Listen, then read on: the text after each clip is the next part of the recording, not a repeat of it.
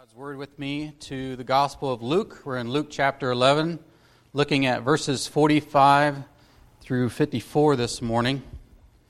Last time we were together, we looked at verses 37 through 44, and we, we saw how Jesus was invited over to the house of a Pharisee for lunch and how it quickly escalated into Jesus pronouncing a series of three woes upon them for their blatant spiritual hypocrisy. And it all began with Jesus not following the Pharisaical traditions of washing his hands before eating. Now, if you recall, the Pharisees had instituted this very strict protocol for washing your hands before eating a meal. And we noted that this protocol, this practice, if you will, was, did not have its origins in the Old Testament or the law of Moses, but it was found in something called the Mishnah. Remember, the Mishnah was the running commentary of the law, and it gave strict provisions on how you are to obey just about anything and everything. What constitutes work on the Sabbath? How are you to remain ceremonial clean, ceremonially clean? How and what were you to tithe? And just about down to anything and everything you could possibly imagine, down to the finest detail. And so this Pharisee, he becomes a little indignant with the fact that Jesus just came into his house, he reclined at the table, he got ready to eat without first washing his hands. He was supposed to be this holy man or this prophet or something that the Pharisees just couldn't quite make out, but they saw this as proof that there was something not quite right about Jesus because he wasn't following their laws, and that there was no way he could be who he claimed to be because he wasn't able to live up to their own contrived definition of holiness. But instead, Jesus, he seizes, this opportunity to expose the Pharisees for who they were. And that is that they were phony, pious, self righteous hypocrites. They had the appearance of a holy man or a righteous man, but their hearts were actually far from the Lord, and they were leading others into the same path. He went it so far to even tell the Pharisees, basically in verse 44, he said, You know what? You're like a concealed tomb. Anyone who's listening to you or anything they are listening to what you have to say, and anyone getting even near to you is becoming defiled by you because you are spiritually dead. They were the type of people that Isaiah wrote about in Isaiah 29 13 when he said, This people, they draw near to me with their mouth and honor me with their lips but their heart is far from me. They were tightwad tithers, they were pompous priests, and they were tainted tombs if you wanted to put some catchy slogans on them. But they had absolutely no heart for God. Now, this is very strong language that Jesus is using here. These are very, very strong words for those who in Israel at the time were supposed to be seen as the most godly and the most holy of all peoples. And so we had to ask ourselves these same questions from last week like, does our outward self match our inward person? Did we even take time to ask God to help close that gap between your outward person and your inward self? Are you carefully and frequently examining your own heart before an omniscient God? Don't make the same mistakes that the Pharisees made because it is dangerous and it is deadly to try to live a life of hypocrisy. It has eternal consequences. Hebrews 4:13 it tells us there is no creature hidden from his sight but all things are laid open and bare to the eyes of him with whom we have to do. God knows what's in your heart. You may be fooling people about the state of your soul, but you're not fooling God. God knows your doubts. God knows your temptations, the, the secret sins, the corruptions, the grumblings, the mock devotions, and the lusts of your heart. And some of you right now are probably totally unfazed by what I'm saying to you right now. Some of you are probably unmoved a little bit about what I'm trying to say, and you've already tuned me out. You may be like that pastor's wife. My, asked, my wife asked one time, she said, How can I pray for you? And this lady said, Oh, I'm good. Well, guess what? We'll pray for your pride then. You want to pray for me? I'll give you a list. I don't care if you want sequenced, alphabetized, whatever. Don't play with God, with your heart. He knows. He knows exactly where you stand. But for those of you who are sitting there thinking, you know what? I don't want to be a Pharisee. I don't want to be double minded. I, I want to love Jesus as I ought to. I say there's hope for you because the Bible says that there's hope for you. How do you make sure that you're not living a Pharisaical life? How do you have a, a good conscience about it, right?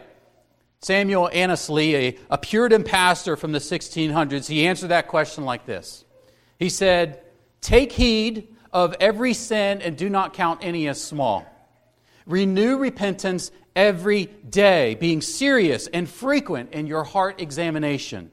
Live as under God's eye. All things are bare before Him. Be much in secret prayer. Consider every action as a part of your life purpose. How many of us get up in the morning and say, I'm going to live for the purpose of glorifying God? That's what you're here for. That's what we're all here for. He goes on, he says, Enjoy Christ more and entertain good thoughts of God. And whatever you do, do it out of the love for God. It's not enough for you to be morally conservative. It's not enough for you to be religiously active. It's not enough for you to be somewhat theologically informed. God wants your heart. You must be infinitely careful to watch and examine your heart and not be guilty like that of a Pharisee. But Jesus, he isn't quite done dealing with the Pharisees and the religious leaders who are leading these people astray. Because as we're going to see in our text, he's not going to mince words.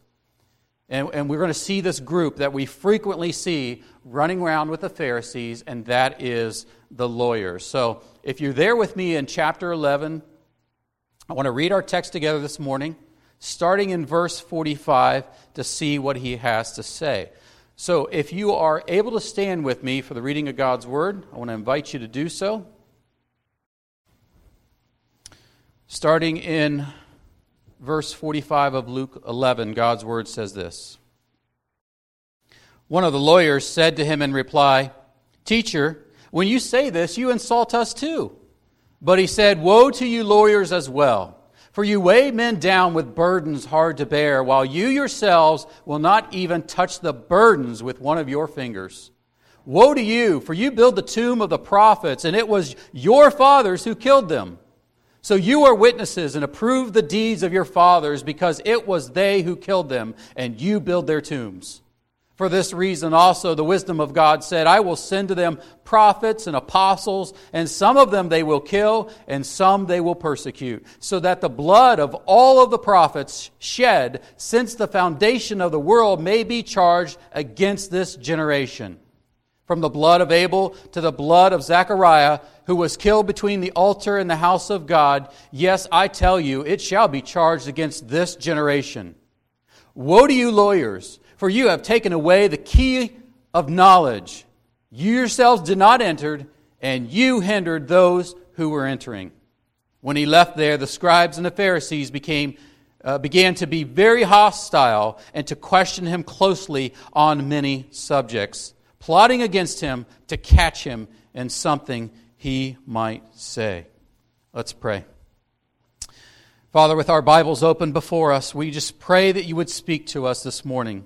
Rend our hearts and make sure that if there is any way among us in our hearts, that it might be laid open and bare to you and take it and we take our thoughts captive to be conformed into the image of Christ.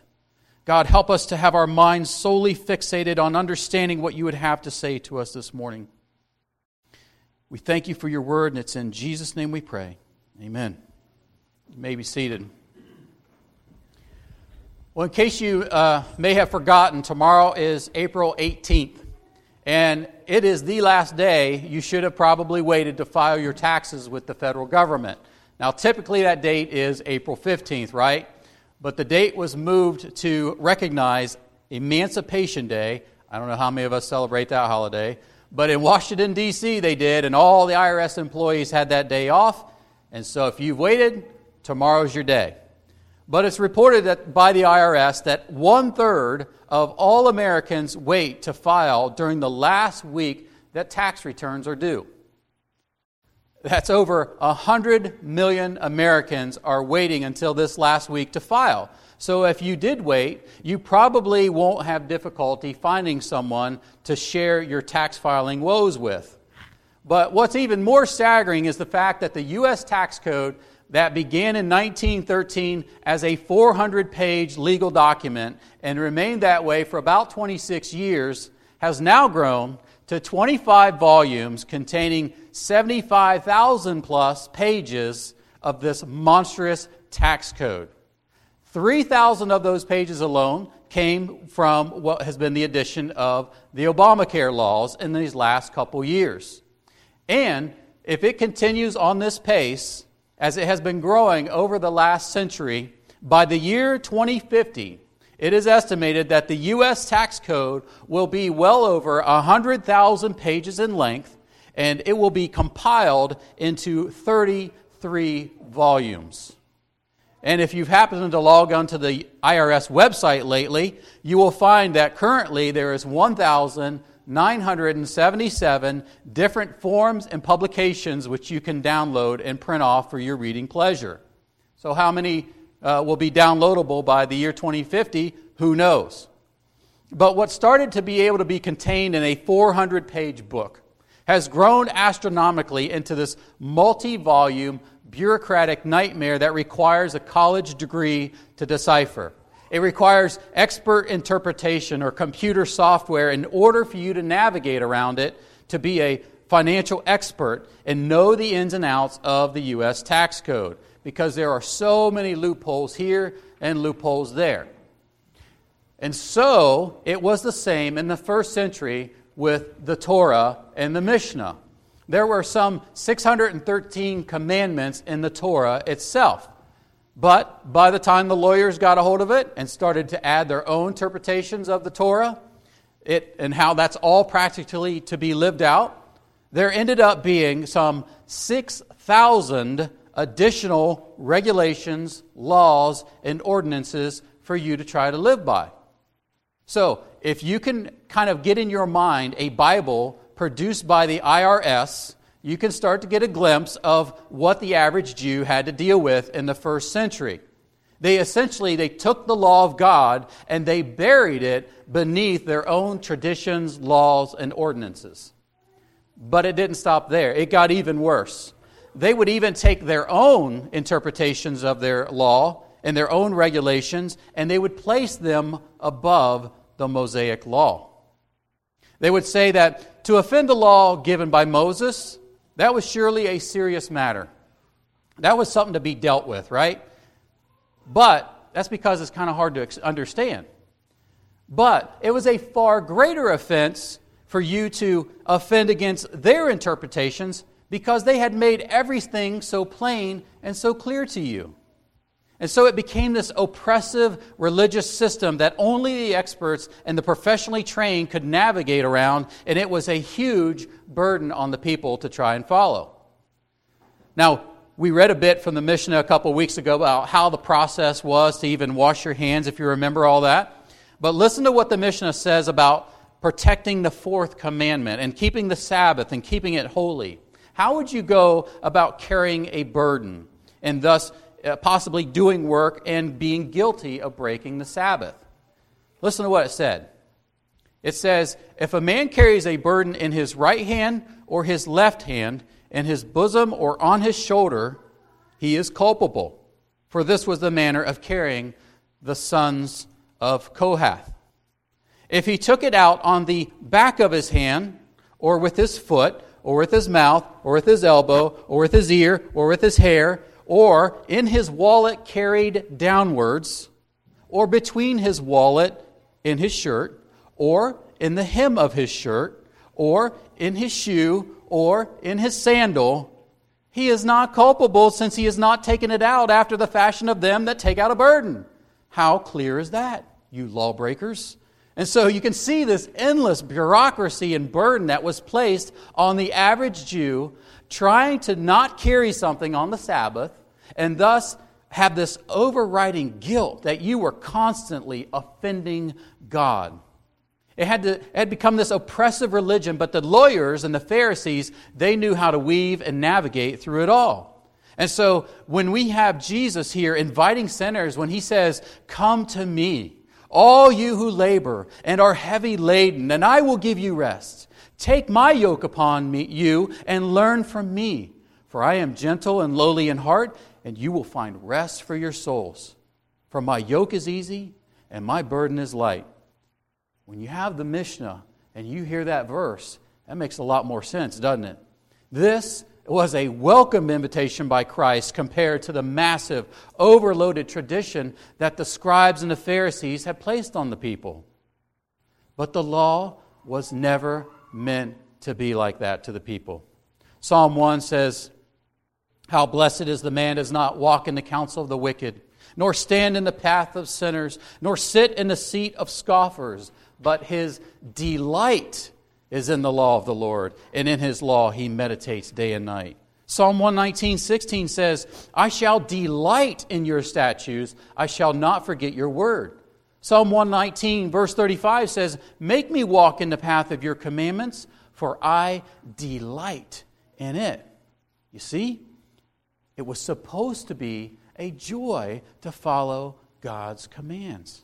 And so when Jesus shows up on the scene in the first century Israel, he's got this mess to clean up because these false religionists have made their own man made religion, their own regulations, and so polluted and buried a nation that he had to say to them that they were preventing people from entering the kingdom of God. So, the first people that he took care of, the first group, was the Pharisees. Now remember, in the first century, there's about 6,000 of these guys running around during the time of Jesus. But nonetheless, he says, Woe to them. Three times, woe. But this week, he's going to deal with their cohorts or their partners in crime, if you will, and that is the lawyers. Now, there certainly were a lot less lawyers than there were Pharisees. In fact, some of the lawyers, they were actually Pharisees but not all Pharisees were lawyers. But then you also had the Sadducees. Remember them? They had their own lawyers running around, but they were the ones who controlled the temple, and they were usually the wealthy people, and they got that position by a bribe.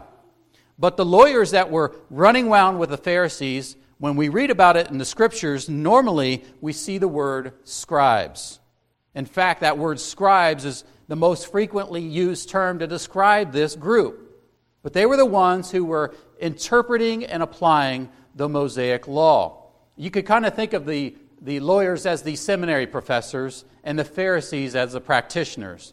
The lawyers were professional scholars, and the Pharisees were the lay people that taught what the scholars wanted.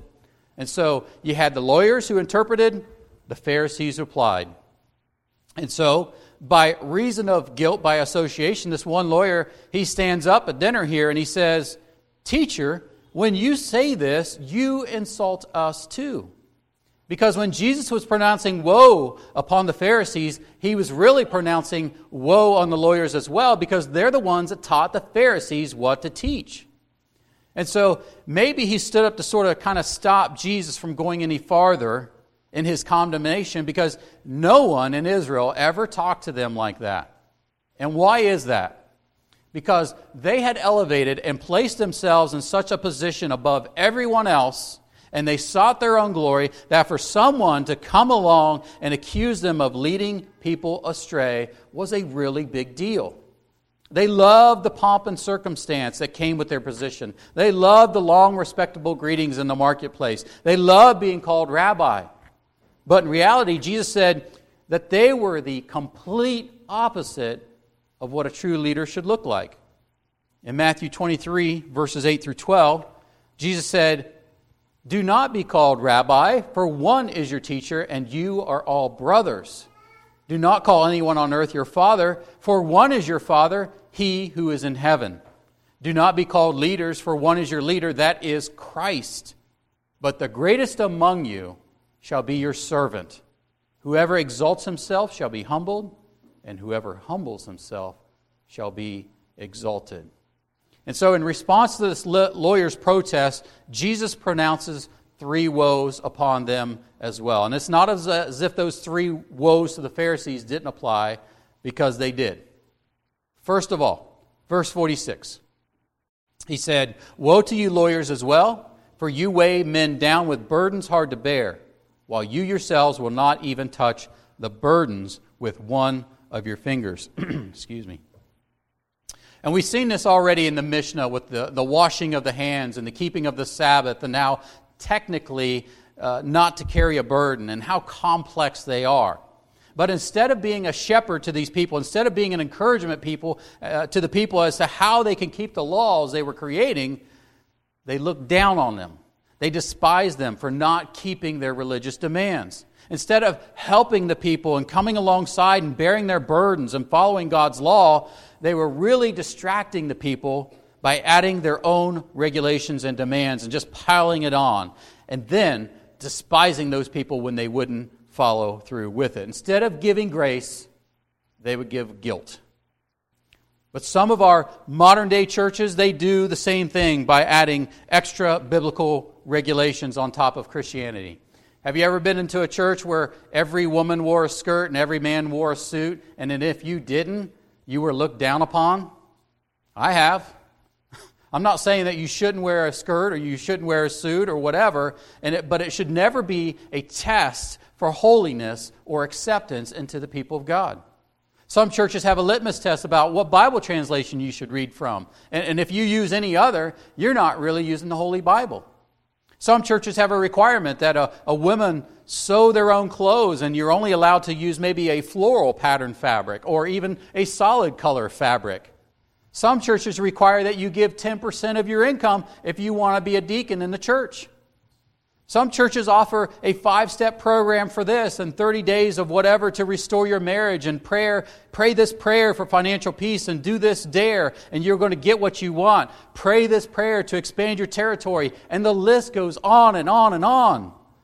But instead of the church's main focus of worshiping Jesus Christ, instead of teaching and preaching and singing God's word, churches by and large have created their own systems and their own regulations on their followers.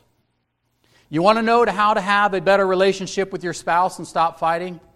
Get right with God, right? Ephesians 5 18 through, uh, 5, 18 through 20, it says, Do not get drunk with wine, for that is dissipation, but be filled with the Spirit, speaking to one another in psalms and hymns and spiritual songs, and making melody with your heart to the Lord always giving thanks for all things in the name of our Lord Jesus Christ to God, even the Father. So, how hard is it to have an argument with someone who is filled with the Spirit, who's making melody in their heart to the Lord, and they are always giving thanks? It's nearly impossible to argue with somebody like that.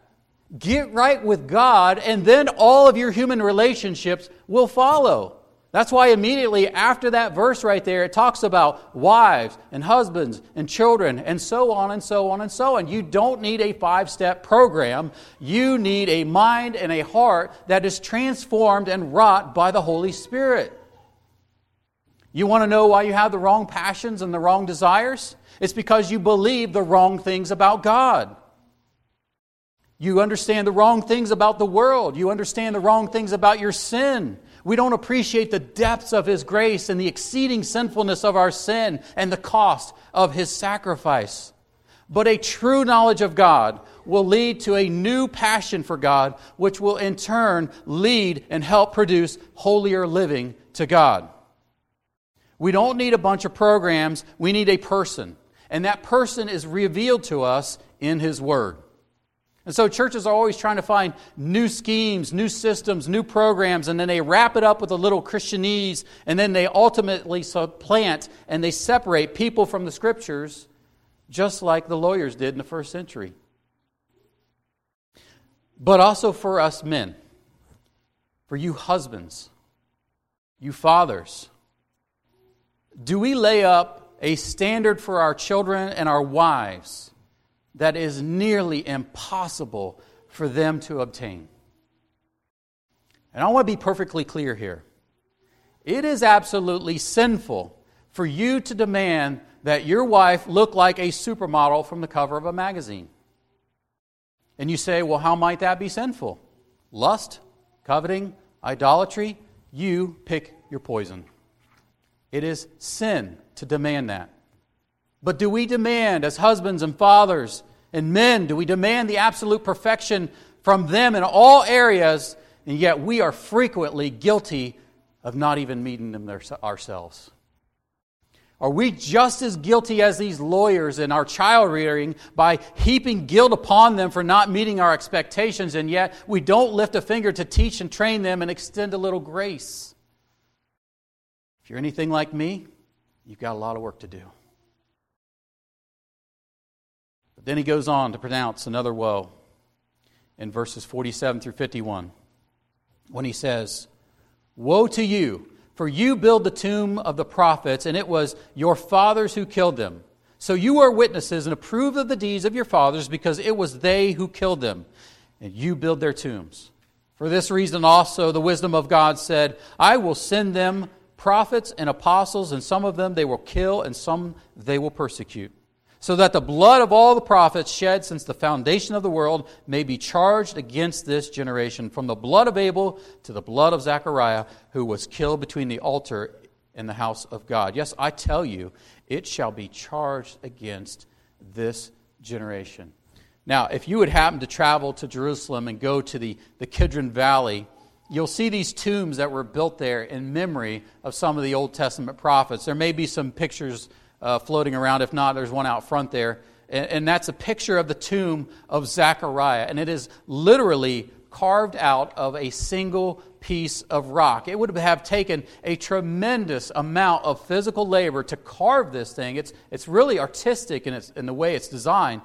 But this thing is 43 feet tall, and it's carved out of a solid piece of rock. So if you can imagine going down here to Shelley Quarry and you pick out a wall of rock and then carve a 43 foot tall building out of it with a roof and columns and all these sorts of artistic things, this is exactly what they did.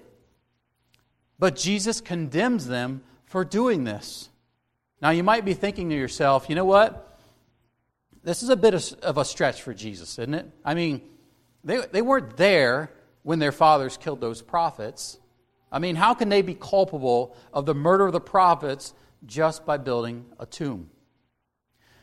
Well, the reason being is that although they claim to be different than their ancestors and they claim that they would have never done such a thing as kill a prophet, the reality is that the knower of men's hearts, he says otherwise. In fact, in Matthew 23, when Je- Jesus is pronouncing his woes there, he quotes him. He says, if we had been living in the days of our fathers, we would not have been partners with them in shedding the blood of the prophets. But Jesus throws a red flag. He says, No way. You are just as guilty because you have the same sinful attitudes as your fathers. Building a tomb was not the issue. The issue was they had the same rebellious hearts that their fathers did. As one commentator put it, he said, Your fathers killed the prophets, and you're making sure they're dead. Why? Because listen, it was easier for them to memorialize and admire the prophets of old by carving a 43 foot tall monument out of solid rock than it was to live for God and actually do what the prophets said. It was easier to carve a building out of rock. They had the same ungodly lifestyle as their father. They had the same pious, self righteous attitudes that their father had. They tried to honor the prophets with their tombs, but they dishonored them with their lives. And so, if we had boiled it all down here, what Jesus is saying here is like father, like son. You are no different than your murderous fathers. But, beloved, don't we do the same thing with the Word of God? I mean, don't we like revere it and we pay homage to it and we hold it in high standards and high esteem? We honor it, we memorialize it, and we say that it's inspired by the Holy Spirit of God. And yet we are far too quick to put it on our maybe if I have time today, I'll get to reading that. Right? Don't we actually cherish the scriptures, but we have a we do a poor job of actually living it out? If you are the only Bible that people know, and you are the only Christian that people ever have a connection with, how much of God would they actually know? Are you longing for the pure milk of the word so that by it you may grow in respect to salvation, as 1 Peter 2 2 tells us? Are you armed with the knowledge from the word of God that you are a chosen race? You are a royal priesthood. You are a holy nation, a people for God's own possession, so that you may proclaim the excellencies of Him who has called you out of darkness into marvelous light, as 1 Peter 2 9 says. It's one thing to revere the Bible, but it is surely another thing to know it and live it by the power of the Holy Spirit. And for these lawyers, it is one thing to memorialize the prophets of old, but it is surely another thing to live and do what they had said. But you want to know what the ultimate proof is? That what Jesus is telling them is 100% spot on? They're going to murder the greatest prophet of all by crucifying Jesus on the cross. They had all the prophets of the Old Testament. They had heard John the Baptist. They had the 12 that was sent out, then the 70 that went out, and all proclaimed the, the kingdom of God and all the witnessing of the healings and the demonic exorcisms. And they would have the unprecedented privilege of hearing from the lips of God incarnate and watching his power over nature, disease, demons, and even death itself, and an incredible display of power and authority. And yet they're going to do the same thing that their fathers did, and they will crucify Jesus Christ. But Jesus isn't quite done with them yet. He gives them one final woe in verse 52, and this is one of the most damning woes that he gives them. He says, Woe to you, lawyers! For you have taken away the key of knowledge. You yourselves did not enter, and you hindered those who were entering. Those who were thought to hold the keys to salvation, they were actually holding about 6,000 keys that opened nothing. The men who were supposed to be showing people the way to God, they were actually blocking the door. And what was this key to knowledge? What was this secret that, that unlocks the mystery of salvation? Very simply, it was Jesus Christ. John 5:39 says, "You search the scripture because you think that in them you have eternal life. It is these that testify about me." Luke 24, 27 says, Then beginning with Moses and all the prophets, he explained to them the things concerning himself in all the scriptures. Luke 24, 44, Jesus said, These are my words which I spoke to you while I was still with you, that all the things that were written about me in the law of the Moses, in the prophets, and the Psalms must be fulfilled. The key to saving knowledge was that salvation came through Jesus Christ alone, by the grace of God alone, through faith alone, according to the scriptures alone, and all for the glory of God alone. Jesus was the way, the truth, and the life, and no one comes to the Father except through him. This was the key of knowledge that they had missed. But we can do the same things as a church if we're not careful. How might we be tempted to do this? Philip Graham Ryken, in his commentary on Luke, he says we can do the same thing when we fail to be clear and simple in telling people about salvation in Jesus alone. We talk about our business of our church more than we talk about the saving work of Christ. We focus on outward rituals more than we concentrate on the inward transforming work of the Holy Spirit. We treat the Bible as if it's to be analyzed rather than the actual Word of God to be believed and obeyed. We emphasize a certain particular doctrine so much that we distort the message of salvation or we confuse our Christianity with our politics. There are a myriad of things that we can do that would hinder people from the kingdom. There is a multitude of things that we can get ourselves tangled up in as a church. And so we must be careful to guard the faith once delivered to the saints. We must watch our doctrine carefully, be steadfast in our loyalty to preach Christ and Him crucified, and be careful that we don't hinder anyone from coming into the saving knowledge of Jesus Christ. That is why we're here. And so, what is the reaction of these false teachers? Verse 53 tells us when he left there, the scribes and the Pharisees became very hostile to question him closely on many subjects, plotting against him to catch him in something that he might say. Instead of humility, instead of introspection as to what he had said, they doubled down on their pride. Instead of repentance, instead of heeding Jesus' warnings and reputing their false systems that they had created, they became increasingly hostile to him. They became enraged. And the word here for plotting and catch in verse 54 are like hunting words that mean to lie in wait or to ambush or to capture like a wild animal. And although they will never, ever be able to trap Jesus as they would like to do, they will eventually resort to lying and bringing in false witnesses at his trial. And so, what are we to take away from this? We must be careful in not setting up our own sinful demands of perfection and set up our own legalistic requirements on people and not extending grace when it's due. We must be vigilant in our demands to rightly hear the word of, God, word of God from this pulpit, lest we hinder someone from the key to knowledge found solely in Jesus Christ. And most of all, we have to examine our hearts. And we have to be vigilant and careful to watch over them, to make sure that we are practicing our religion because of our love for Jesus Christ.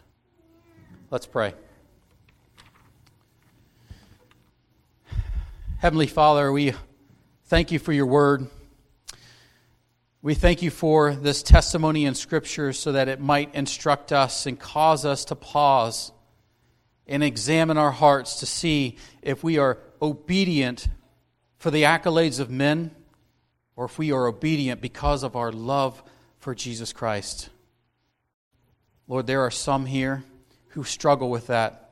And I pray that they might be filled with the knowledge of Christ so that they can love Him more intimately and personally than they have ever done so before. And Father, we just thank you for your word. We thank you for this time. It's in Jesus' name we pray. Amen. Well, let's